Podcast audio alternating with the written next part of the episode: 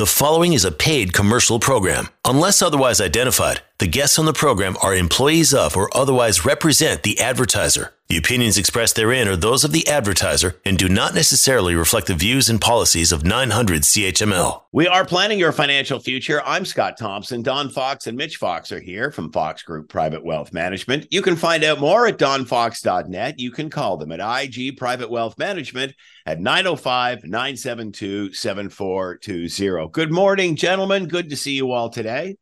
Good morning, Scott. Morning, Mitch. Look at you Morning, two looking all dapper this morning. There you go. So we've talked a lot about inflation and affordability, interest rates and such, and you know how the Bank of Canada is keeping interest rates high until inflation gets under control. But we're seeing great numbers out of the United States where their inflation rate is uh, fallen to about 3.2 percent. Uh, how does that affect us? That has to be good news. It's uh, excellent news. It's uh, kind of those things we've been waiting for. Is uh, and the U.S. has been a little more sticky than Canadians. Uh, you know, there's a few reasons, but uh, the consumer was still spending money, um, and they also have like 30-year mortgages. So they really they had no mortgages really coming due compared to the Canadians that have you know lock up their money for variable rate mortgages would be the worst case, and five-year mortgages um, would be kind of the best case scenario. So you you know right away back on on Tuesday, this announcement came in and and the markets went up based on this. And you know, the bond yields they would start to drop, which means bond prices start to go up. So, you know, for all that money sitting in cash, it all looks good earning 5% until it doesn't. Okay. and because all of a sudden, you know, the, the market starts to go up. And if those that, that yield on a say a treasury bill or a money market fund start can easily go down quite quickly too. And so then you're trying to play catch up. So again, comes back down to having a, a financial plan and not trying to guess the markets because nobody saw this coming. If we saw this coming, the markets wouldn't have reacted so quickly. So it is it's it's always amazing. Um, and it's also how quick the sentiment comes from being optimistic to pessimistic. And that, by the way, is just simply the stock market in general. It can go both ends of the spectrum. So the day-to-day activities can be, you know, drive you crazy basically. But from uh, going back to uh, inflation rates, yeah, 3.2 down from 3.7. If you go back to its higher days, it wasn't long ago, uh, you know, it was eight over 8% in the US. So you can see it's it's practically back to where it was. Um, we're only talking a percent difference. So what this means, they likely will not increase interest rates, and uh, it also means maybe they'll start decreasing them sooner than later, which helps everybody, particularly first-time homebuyers. And I know Mitch is going to talk about that. Yeah, thanks for the good segue there. The uh, cost of in living in Canada rose rapidly in 2022, as we all know. Uh, 2023, it still rose, but comparatively uh, slower than 2022. They didn't raise interest rates as much as they did in 2022 because inflation was coming down, as you just mentioned. And I know many people around my age that feel like it's going to be impossible to buy a first home. They they personally they they feel like they're going to rent forever. And with the housing prices the way they've gone, I, it's certainly understandable to feel this way. If you look at the last few years, um, you're seeing in COVID that they're rising rapidly, having massive bidding wars, and people are going to have to put massive down payments. But now, if you look at houses in Burlington, Hamilton, Oakville, and Waterdown, um, in 2023, many of those areas are down about 10 to 30% from those highs. And it's not just the price of how much it's down as well. You're also seeing that condos and houses that would have sold very quickly, they're now sitting on the market for for many months and constantly lowering their prices trying to sell.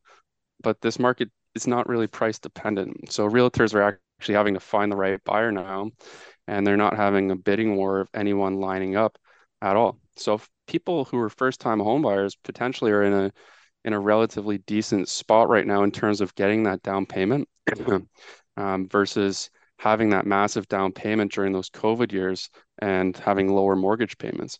So they're able to get that down payment a little bit easier now, but those mortgage rates might be around six to seven percent versus people that were locking in, or hopefully they were locking in. Many did not, unfortunately, but they were able to get two percent back back during COVID.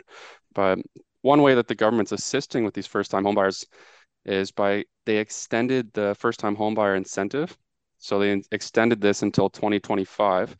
And this is an incentive that it shared an equity mortgage with the government of Canada uh, there, that lends 5 to 10% towards a first time home buyer purchase of a home. So the percent you get is going to depend on the home you buy. And then when you when you pay back the percent of the value of the home you sell it, they basically take a share in the upside uh, as well as the potential downside. So if people did go into this uh, during COVID and it came down 20 or 30% and you were forced to sell, the government is sharing in that downside as well. So they are extending that incentive for first time homebuyers until 2025. Uh, number two is the first time homebuyers tax credit. So officially known as the home buyer's amount. This it used to be five thousand dollars, a non-refundable income tax credit on a qualifying home purchase, but they did increase it in 2022 to ten thousand uh, dollars as of January 1st, 2022. So this is nice that they did double it as the housing prices did raise drastically, and I'm not too sure when the five thousand dollars was set. Uh, maybe maybe Don, maybe you knew about when that started. Yeah, no, I actually I don't know exactly when that was set. And I'm ten thousand is nothing to sneeze at, and there's no end date for this ten thousand, Mitch. No, no. This it used to be five thousand uh, that you got this tax credit, and this ten thousand is the new amount. Which I was just curious if you knew when it started because if the inflation's outpaced that if that rise or not over the many years because i know some programs uh, they're not really keeping up with the cost of things such as the uh, the rsp home buyers or maybe potentially the resp grant uh, is another one that just doesn't seem to be keeping up uh, as well as the, uh, the tax brackets as well not increasing the higher tax brackets Yes, and, and you know what? Uh, I don't believe it's been around that long. So it, okay. has been. There's all these different ways they've tried to incentivize uh, the you know first time home buyer, make it easier. It, it's just you know uh, there's a bit of a law of supply and demand, and right now uh, it is like you mentioned a buyer's market. Yeah, we haven't been able to see that for a long time, and and buyers can be picky, but that could end very soon. Just as I talked about earlier with interest rates, all of a sudden you see a bit of a downturn in interest rates, that could turn just as not quite as quick. Stocks act immediately. And it takes a while for that to happen to real estate. But you know, six months down the road, it could turn right back to a seller's market again. You never know. Yeah, 100%. I, I completely agree. And I know real estate does lag the stock market in many ways, like you mentioned. So, but when you do see all these people sitting on the sidelines, maybe maybe first time homebuyers, uh, and they're seeing interest rates maybe pausing. Once you see a bunch of pauses, you might see people able to jump into the market. And uh, like you mentioned, people are able to be picky about what they want. They're, I know people who come check out a condo and they wouldn't care if there was a concierge in the lobby, but now all of a sudden, oh, there's no concierge. Oh, I'll go check oh. out 10 more. There's no worries. Like there's no bidding war, right? So it's a, definitely a buyer's market right now. It's tough to be a seller. Um, it, uh, people are able to pick and choose what they want. But uh, another program that I wanted to talk about, which just was implemented and brought in this year, was the uh, First Home Savings Account. So this is a brand new account that started in April. Uh, some institutions were able to offer it in mid-June, as early as mid-June, I believe, uh, and some are still working to get it operational. But this is this is a great account. And people who are 18 years and older are able to open this, and you can have a maximum annual contribution of $8,000. And I would like to emphasize that this does start the year you open it. So even if you aren't going to fund it this year in 2023, I still do recommend that you open it because you you get to carry that room forward one year. So if you open it this year in 2023, in 2024 you'll have $16,000 of room versus if you just don't open it this year. So there's only a month and a bit left in this year. So if you don't open it in 2023, 2024, you're only going to have 8,000 in room.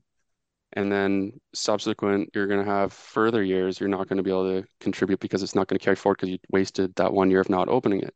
So even if you're not going to fund it, I still recommend that you go and open it just so you do uh, create the capability of having the full amount. So the lifetime amount that you can contribute to this plan is $40,000 and it's going to work like a TFSA and an RSP. So all contributions, they're going to be tax deductible. Uh, so that's how it works like an RSP. And it's, it's, so I would suggest though, that you do uh, know that you have to contribute that year. So an RSP, you have to contribute before the end of February the following year to get a tax deduction for the previous year. So you could contribute to an RSP before the end of February for 2024 for your 2023 income. Uh, unfortunately, um, the government likes to confuse people sometimes, and maybe maybe maybe just for fun, but they, uh, the the FHSA, the first home savings account, you need to contribute before December 31st to get a deduction for your uh, year's income. So you need to contribute before December 31st, 2023 to get a 2023 tax deduction. So it's not going to work like an RSP 60 day contribution. So that's another reason to get it in before the end of 2023 if you do want to get that tax deduction for this year. So, yeah, and just just to make that point one more time, Mitch, it's it's very odd that there's no carryover for these type of things. So if you have a say a newborn in an RESP, the day they start, if you miss the first year, no problem. You can catch up for the second year. You don't didn't have to open an account that first year. This program, you actually have to open an account, and uh, so like you as you mentioned, even if you just open the account, put in I don't know if you have to put any money in. Uh, you put in a dollar, I suppose, but I guess you don't you need don't, to put any money. Put any it allows you to double up the following year. So I just just for the listeners, just to make sure they heard that right, because that's extremely unusual. Well, that's why I want to do it for this show today, is because there is only a month and a bit left in the year, and it's it's confusing with all these different accounts and all these different deadlines. Uh, how do you keep track? And that's why we have us to listen to, as well as hopefully a financial plan, uh, telling you that you should be opening this first home savings account before this end of the year, even if it's not, even if you're not going to fund it because then at least next year you can carry forward that room. And if you come into $16,000, you can put $16,000 in next year. Uh, it's going to get you a tax deduction of 16,000, which you can carry forward. You don't need to use it for that year. So That's it is call, it, it's similar like the RSP that you you can contribute and you don't have to use it for that year of deductibility. You can carry that forward. So even if you're not going to use the FHSA this year, you should still be opening it um, just to create that room. And another another good point for opening it this year is that the room's going to be listed on the notice of assessment. So just to get that ball rolling, to have it on your notice of, of assessment is also something beneficial to have going forward uh, for your financial planning benefits as well, especially if you work with a planner. I know we go through those every meeting. So mm-hmm. definitely open that up this year. We are planning your financial future. I'm Scott Thompson. Don Fox and Mitch Fox are here from Fox Group Private Wealth Management. You can find out more at donfox.net. Call them at IG Private Wealth Management at 905 972 7420. Going to take a quick break here. We're coming right back.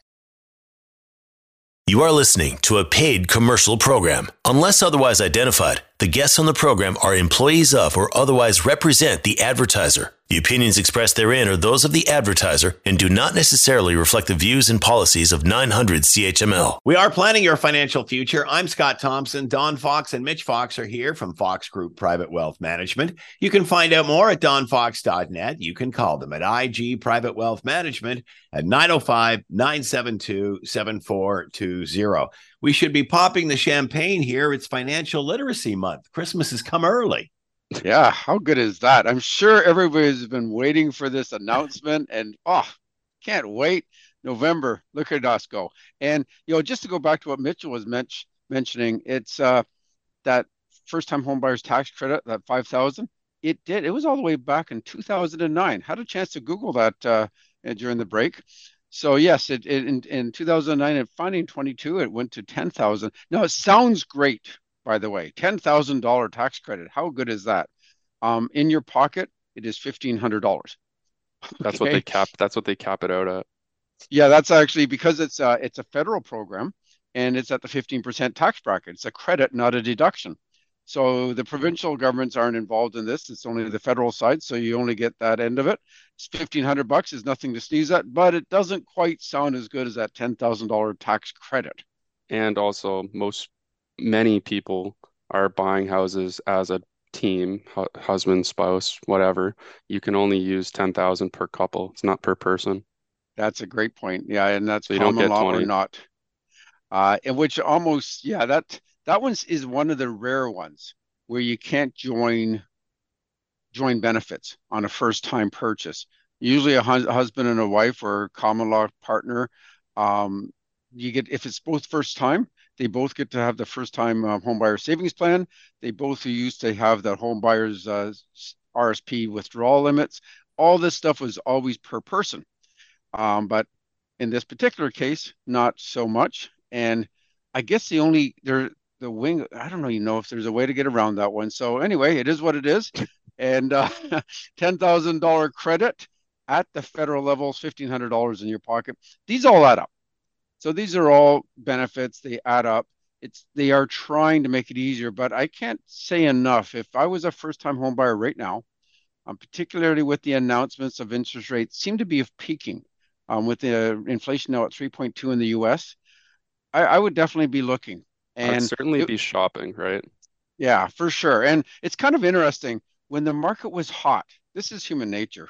When the market was hot, the prices were up 25% where they are right now for many, many houses.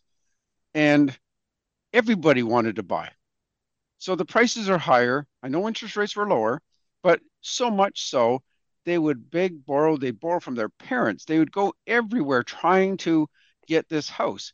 They would get in early inheritances. And all of a sudden, oh, you know what? Prices are now cheaper. I know the interest rates are higher.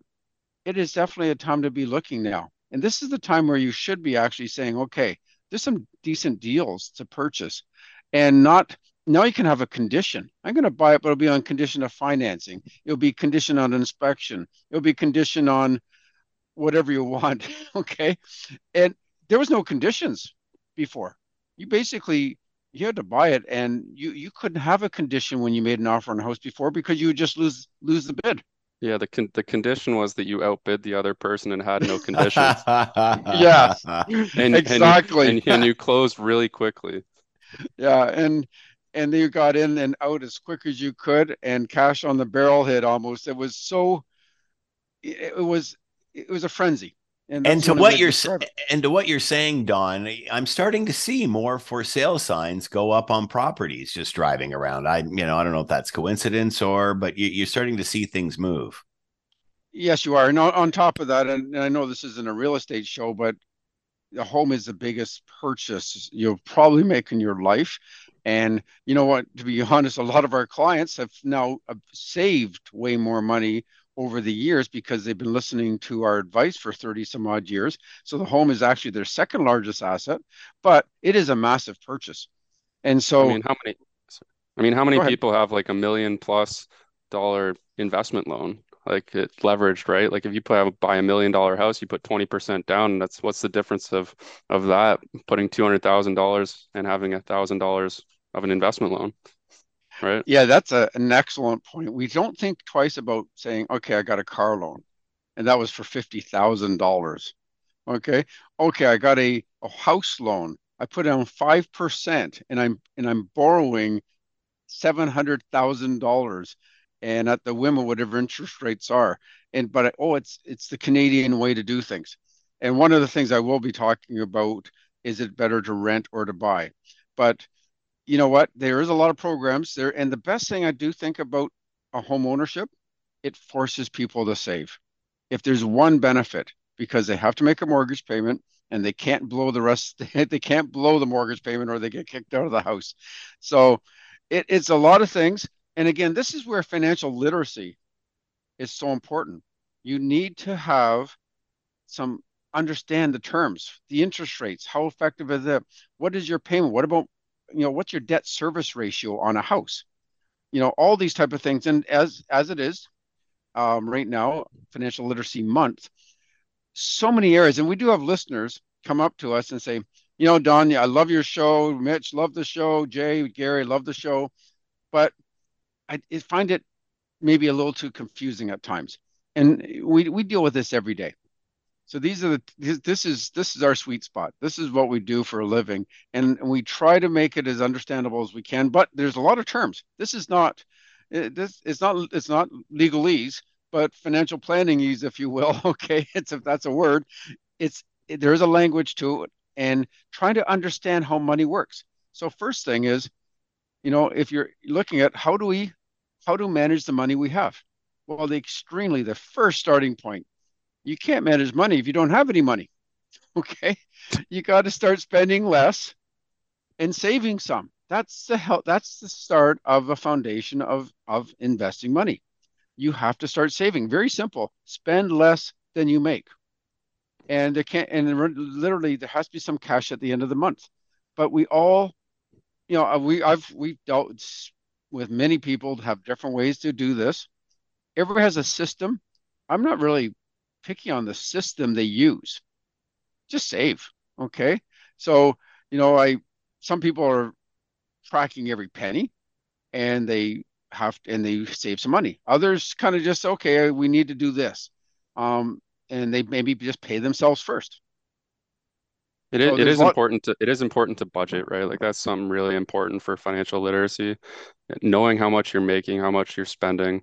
And there's a lot of great apps out there that are making this pretty streamlined. I know TD for one, the MySpend app, they I believe just incorporated it right into their their TD uh, phone app, which has actually been pretty interesting. Um, so you can see how much you're spending comparatively to other months, where it's going. And so it is nice that institutions are putting this into place to just so people can be aware of where they're spending their money and how much it's costing them, right? Absolutely. And I, it's kind of interesting. I was going through uh, some of the apps, and one is actually just simply by the Canadian Federal, Federal Consumer Watchdog. Uh, is a tool there.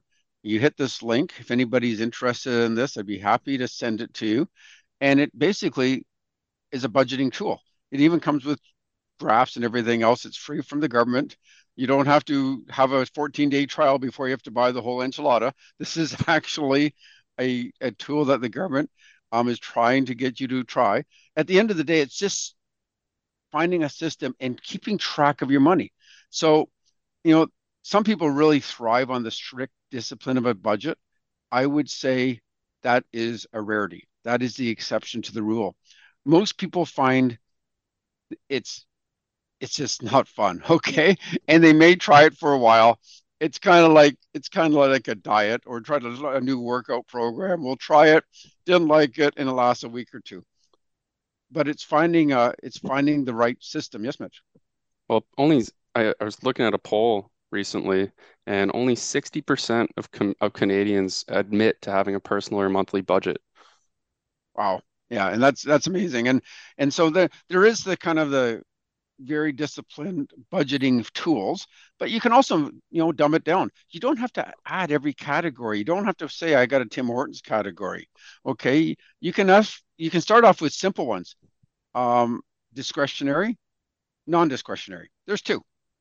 What is the stuff you need to spend money on? And start writing them all down and what it costs. And what are the things you don't have to spend money on? Now, and you got to really be truthful here. Do I need to go to this wedding? Okay, I'd love to go to this wedding. It's going to cost me $500, but they add up.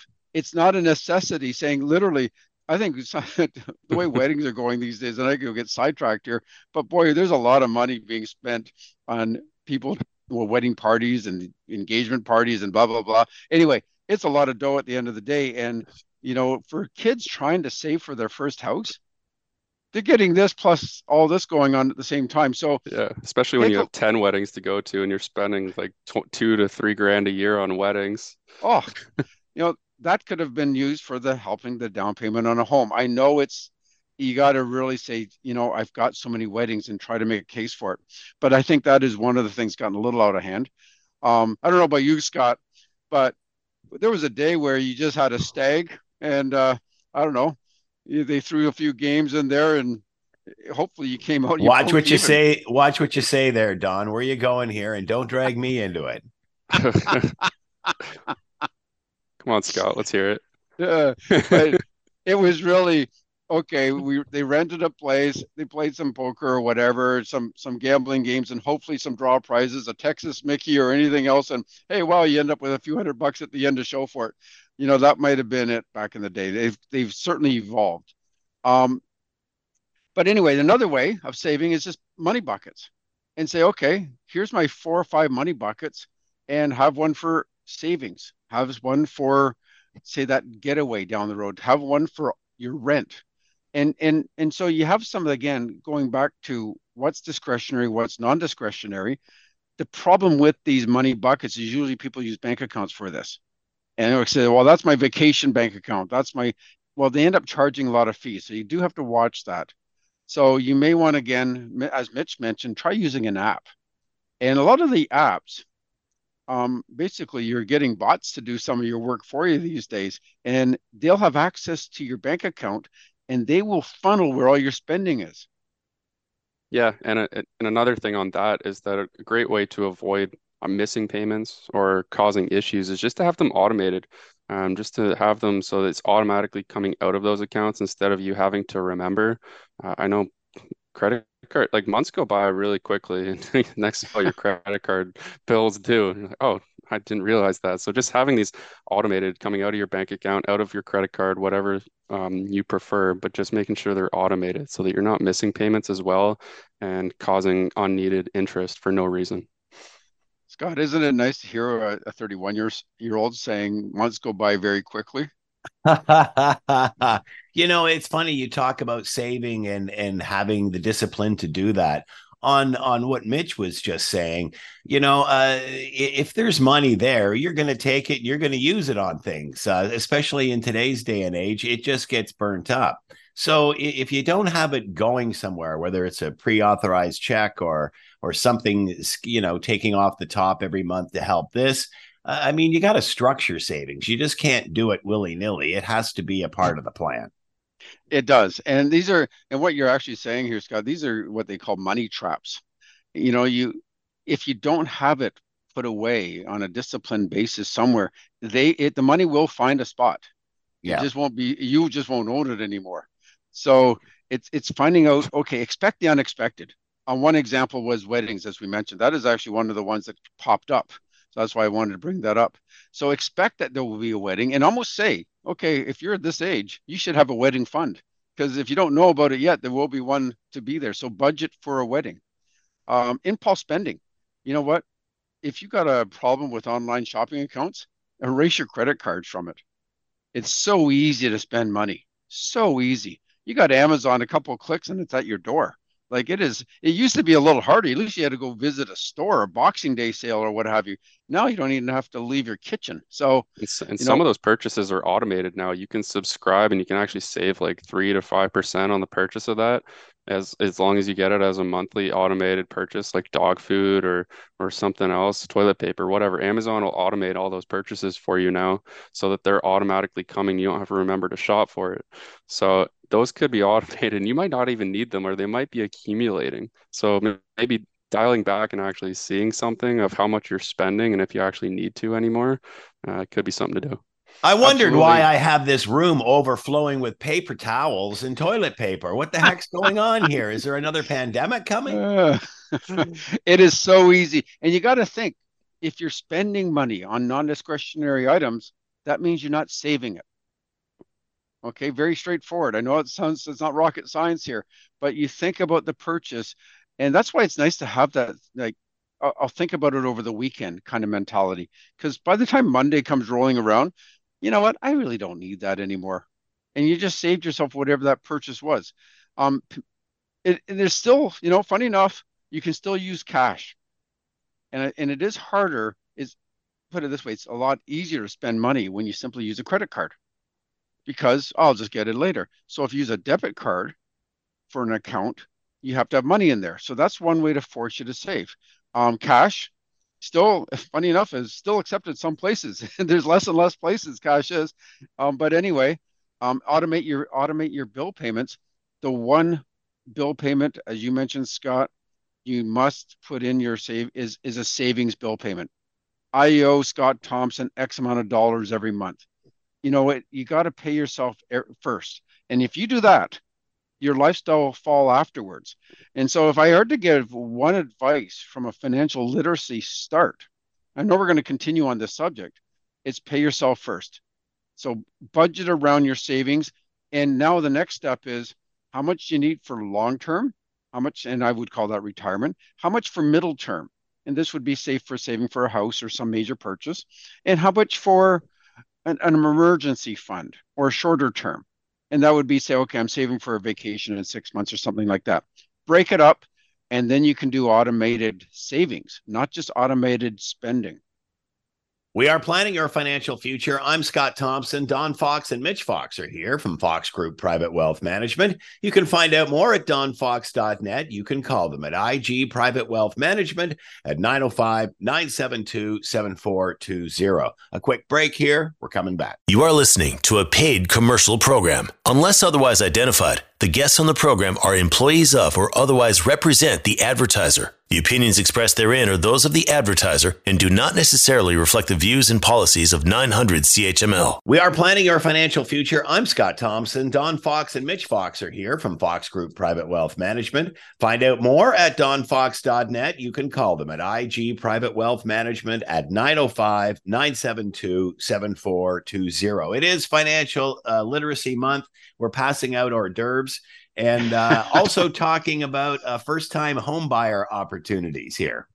Oh, please save some cream puffs for me. All right. uh, so financial literacy month. We've all been waiting for this, like Don mentioned. But what what is financial literacy? I know we hear about it.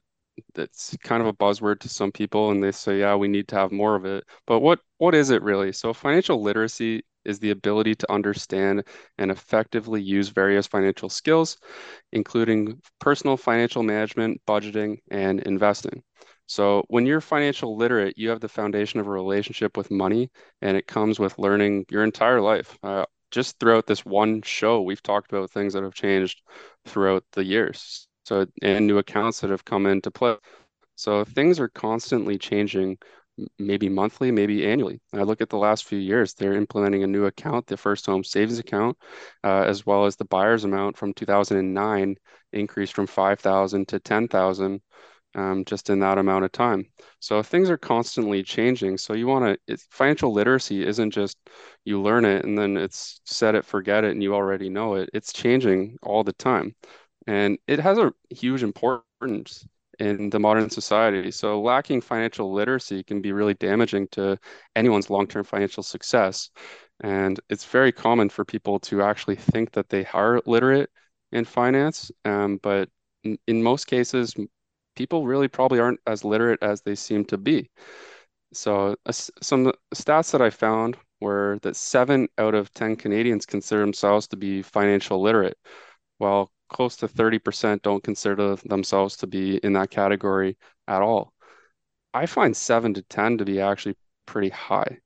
I, I personally don't think that if I was to line up 10 people on the street that they're going to all have a budget, especially considering we did mention in the previous segment that only 60% of them have a budget.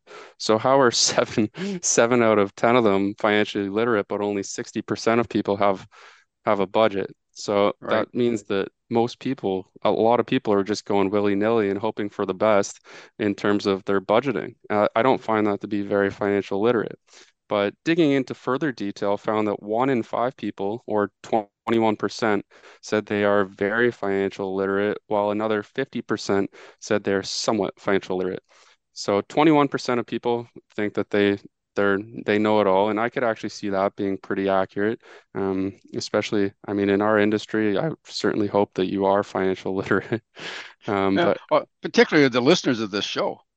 Yeah and, and it, it mean, is, uh, it is interesting when we actually get to see some of our our listeners they are they they definitely have a notch above in terms of literacy. They know what they're looking for. They have a lot of great questions and part of it is knowing what questions to ask. Mm-hmm. but if you're not literate you don't even know where to start 100%. Uh, our listeners, they're incredible about what they actually retain from our shows because I know we come on here on a weekly basis and we're constantly changing topics, but listeners are able to really bring to our attention a show from four weeks ago and still remember and learn. So I, I love hearing that. It's great to see from our constant listeners of people retaining and becoming more financial literate just from things that we're we're saying on the show. So I do love that.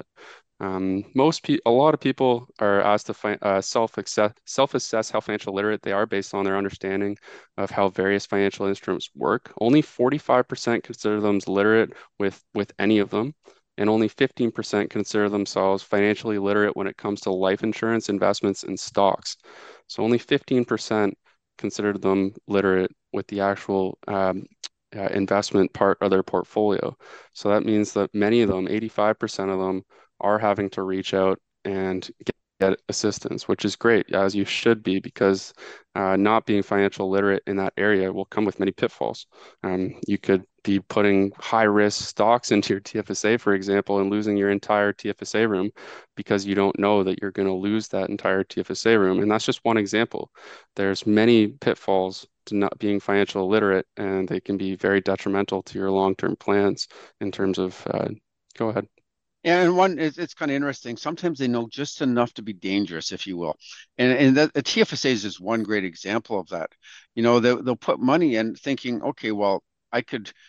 Their mindset is at least when I put this ten thousand dollars in, it can grow to a million or a hundred thousand dollars, call it, because it's in such a great investment, and they're thinking only on the upside, um, and they're thinking it's all tax free.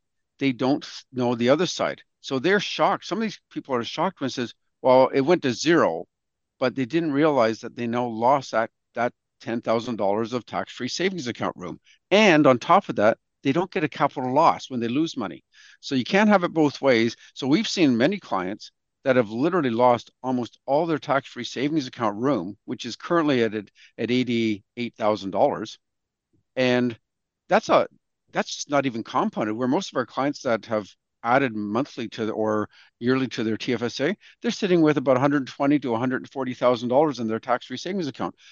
You know, kind of the um, tortoise versus the hare kind of mentality. They're just plugging along, making money, averaging say five to seven percent, and doing very well. And so at the end of the day, they end up with a lot of money, and they're not taking these big risks. It's not sexy, but they get to the finish line. They end up they end up winning.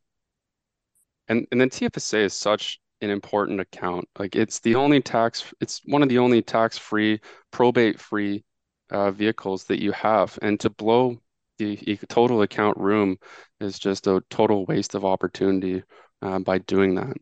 Um, so definitely doing that to your TFSA would be very detrimental, especially if you're trying to create an estate plan for any of your kids.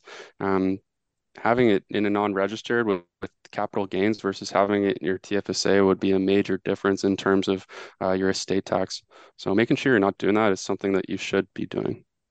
So I think it's it's when it comes to financial literacy, I guess it's it's knowing enough to ask the right questions, but and and not being the case where you don't know what you don't know. So this is where a financial planner makes a big difference, and this is why having a financial planner by your side by your side, the average person at least 50% difference in net worth. We have, or we are planning your financial future. I'm Scott Thompson. Don Fox and Mitch Fox are here from Fox Group Private Wealth Management. You can find out more at donfox.net. You can call them at IG Private Wealth Management at 905 972 7420. Another quick break here. We're coming back. You are listening to a paid commercial program. Unless otherwise identified, the guests on the program are employees of or otherwise represent the advertiser. The opinions expressed therein are those of the advertiser and do not necessarily reflect the views and policies of 900 CHML. We are planning your financial future. I'm Scott Thompson. Don Fox and Mitch Fox are here from Fox Group Private Wealth Management. You can find out more at donfox.net. Call them at IG Private Wealth Management at 905 972 7420. All right, we're uh, celebrating Financial Literacy Month. The hors d'oeuvres are almost gone. Who wants the last couple there? Uh, let's let let's let the good times roll, right? I'm not sure. I'm not sure about that egg there. I think it might have passed, but you guys go ahead. oh, too funny. Well, uh, there was an interesting stat that I did want to share. It was a TD Bank survey actually that last year uh, they found that 33% of Canadian parents were not confident they were setting a good financial example for their children.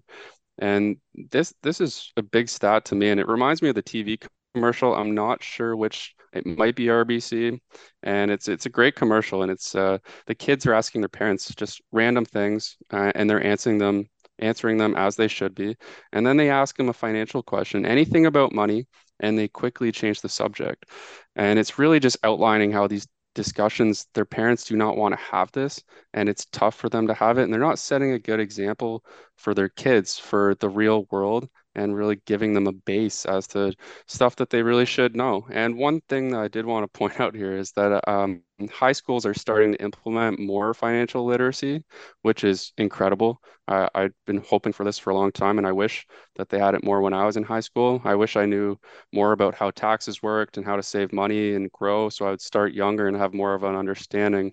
Uh, I know I'd use that a lot more than uh, the clarinet or any sort of art class that I was doing back then, because I'm definitely not using that anymore. Or, or you could have simply listened to the conversation at the kitchen table. I was having a financial you, planner there. You, you couldn't hear. You couldn't hear any. Yeah, you couldn't hear any of that for the clarinet. It was way was, too loud. I was, I was upstairs doing some painting or practicing my clarinet.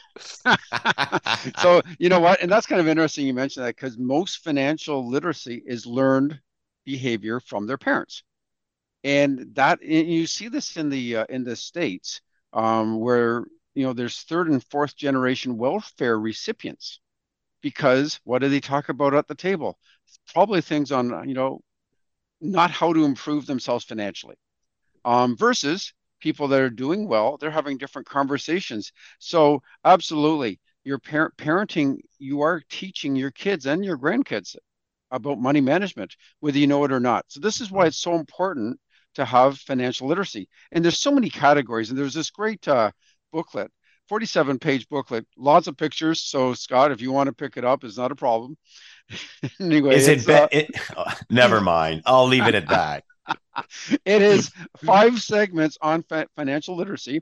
First one was how to manage money. Second was to get to know your debt. Third, investing and how to make your money make money. Uh, fourth was renting versus buying.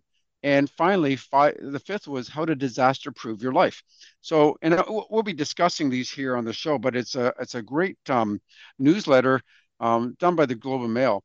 But I got to say, there is so many ways to get information, good information, and this is actually very good information, basic, but good. And so, it's good to start from the very start. And the one that I I think is holding a lot of people back is getting to know your debt. And debt is so easy to get.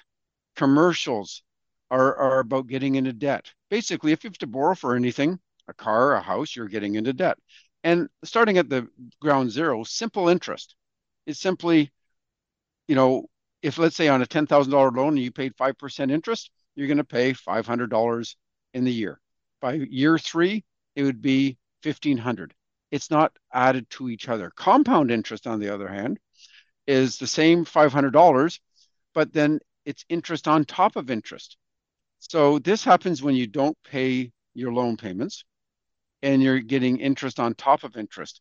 You're actually seeing people right now doing this because their their interest rates have gone so much so high on the variable rate mortgages that they're not even paying the interest. So they're being charged interest on top of their interest rate now. Um, this one here absolutely drives me crazy is the hidden interest, or they call it something else. They'll call it a fee. And where are you finding this a lot these days?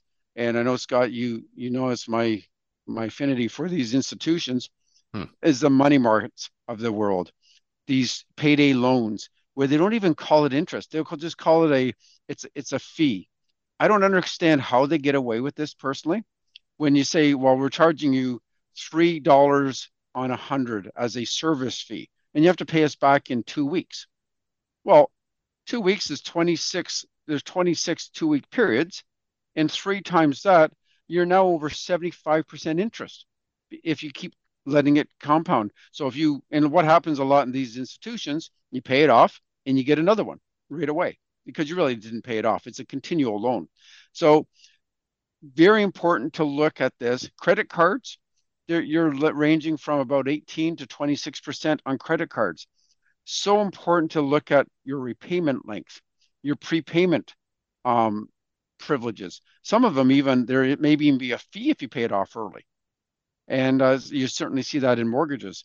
Um, so you you need to know all the areas, and this is where having the right person by your side to guide you through debt is just as important as having that financial advisor by your side guiding you through savings. And, and truly, a financial planner is doing both. And there's a lot more that we do, as you know, listening to the show. But on very quickly, having debt and saving money, two ends of the spectrum, but they can be married together. And it's it's finding the right solution to make it work. We have been planning your financial future. I'm Scott Thompson. Don Fox and Mitch Fox have been here from Fox Group Private Wealth Management. You can find out more at donfox.net. You can call them at IG Private Wealth Management at 905 972 7420. Another award winning show, gentlemen. Thanks so much, and we'll see you next week. Thanks, Scott. Thanks, Mitch. Thanks, Scott. Have a great day. The preceding was a paid commercial program. Unless otherwise identified, the guests on the program are employees of or otherwise represent the advertiser. The opinions expressed therein are those of the advertiser and do not necessarily reflect the views and policies of 900 CHML. 911. 911, 911. what's your emergency? Ah, I'm on a cruise ship. Ah, there was an explosion. Oh my god, the ship is sinking. I can't get out. There's water everywhere. We're going lock on your location. Stay with me. Hurry, hurry. Hello? Are you there? Help is on the way. Angela Bassett and Peter Krause return in an all-new season of 911 on a new night. Thursday, March 14th on Global. Stream on Stack TV.